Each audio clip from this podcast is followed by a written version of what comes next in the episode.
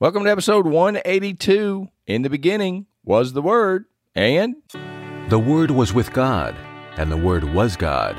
And the Word became flesh and dwelt among us. Spending time in the Word of God is the best way to spend time with God. Welcome to No Doubt, No Fear, Only Believe podcast, where we will encourage, inspire, and empower you to live your best life in Christ. Here's Greg. Welcome to episode 182. Grace to you and peace from God our Father and the Lord Jesus Christ. Welcome back. We are still talking about endued with power, and in this episode, I want to give you my picture of what salvation looks like. And I can't remember if I've ever told y'all if on this podcast. Now, if you know me personally, you probably already know what I have, how I have salvation pictured. But when I was teaching in the church and I went to a youth, I was asked to share my idea or my picture of salvation to the youth group. And what I did is I took a two by four up with me because I love using props. I told the youth, and, and we're talking, I think it was middle school to high school, college. And I told them, when I was your age, I thought I was a stud and I showed him this two by four. And, and in all honesty, I was based on the word of God. I was a stud.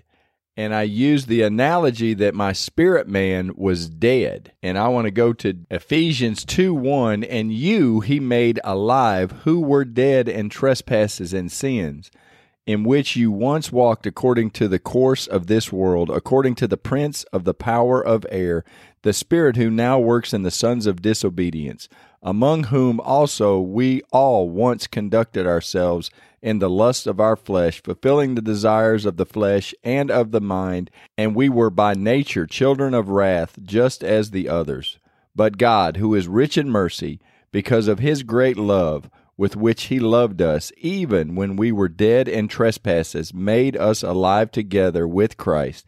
By grace you have been saved and raised us up together and made us sit together in the heavenly places in Christ Jesus, that in the ages to come he might show the exceeding riches of his grace in his kindness toward us in Christ Jesus.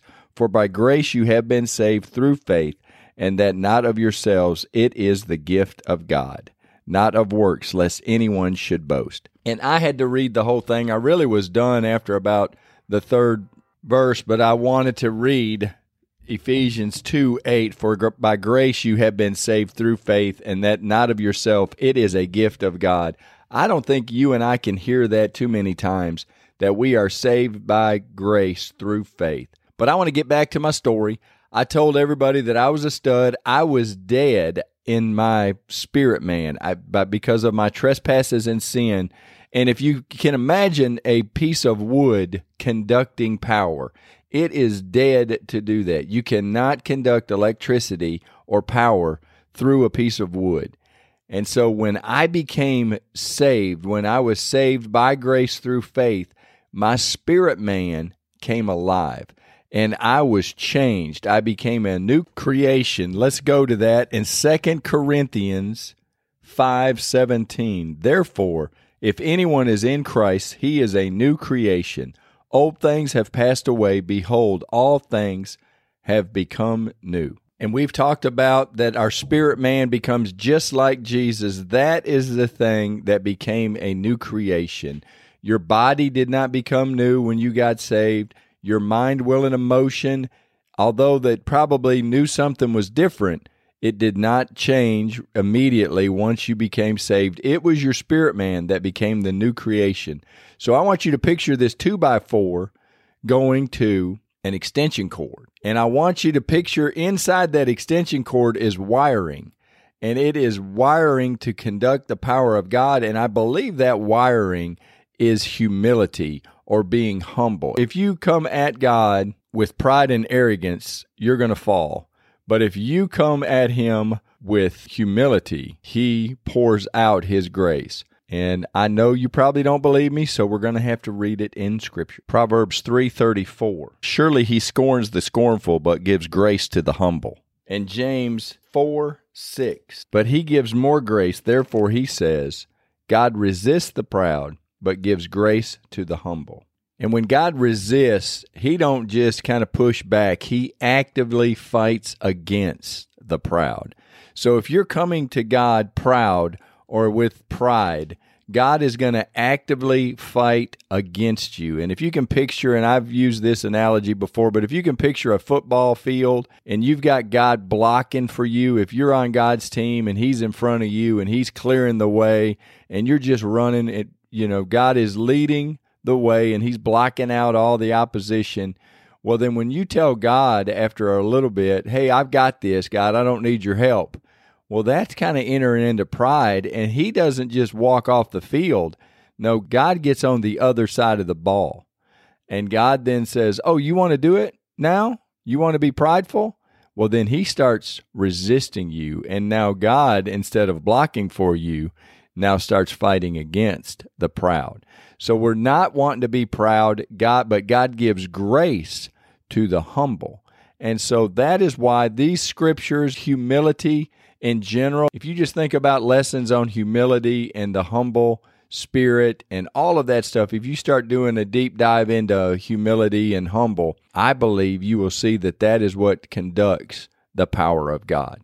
And that's why in this extension cord, this spiritual extension cord, this new creation that you become when you accept Jesus, it is wired with humility and being humble. If you can just stay humble and you just know that it's not your power but God's power, then we're not going to have any problem conducting the power of God and tying into the power of God. And now that you got a picture of being a stud and having a dead spirit, and then when you come alive to Christ, your spirit man comes alive, and it's not all that sexy. You go from a two by four to an extension cord but what changes is your ability to conduct the power of God. And when God starts talking about being endued with power, I believe at, at salvation, I really honestly believe we become a new creation and we are wired to conduct the power of God, but we do not necessarily conduct the power of God. Now our spirit man has been changed. We're a new creation, but there's a couple of things that have to happen and that's where I want to go to next is I want to talk about and why I created extension cord as an analogy or the new creation is because there are two ends to every extension cord that you buy. One of them has a, a male end that plugs into the outlet, and the other one has the female end that either plugs in to a separate appliance. And we'll get to that end later, but I want to talk and concentrate on the male end that plugs into the power outlet. Now, I'm going to make an assumption, and I'm going to talk about my house right now and my business. Is I have a meter on my house that shows how much power I'm using from the power company. And here in Louisiana, where I'm at, it's SWEPCO, Southwestern Electric Power Company, or something, or AEP, I don't know. But it is SWEPCO is what I'm going to call it. They are the power source. They create the power and supply it to my house. It, it, comes on a wire. They conduct the power. They they make the power and they get it to my house. Now, once it gets to my house, then I control how I use the power. And this is important. And I want you to understand this because if I have an extension cord and it's not plugged in, but it's hanging on the wall and it's all wrapped up and it's all kind of in a figure eight pattern. If you've ever seen some of those, to where you know you get it, it's even in its original packaging when it comes to the store. That extension cord really is useless. I mean, you could use it as a paperweight or you could use it as a decorative piece if you want. It has absolutely no value until it is plugged in to the power source. And that is where I'm talking about the endued with power. And that's why I want you to kind of dump your glass out and I want you just to picture this. If you have been saved and you have become a new creation, I believe you are going to make heaven. I'm I'm confident that if you've declared Jesus Christ your Lord and Savior and you've repented from all of the problem, all the past, all of that mess and you've died to self and declare Jesus as your Lord, you have become a new creation. But here's where I think I may differ from some of the quote Western teachings is I don't think you get it all at salvation. Now you get changed and you get your ticket punched. If you're all you're trying to do is get your ticket punched to heaven, I think you got it.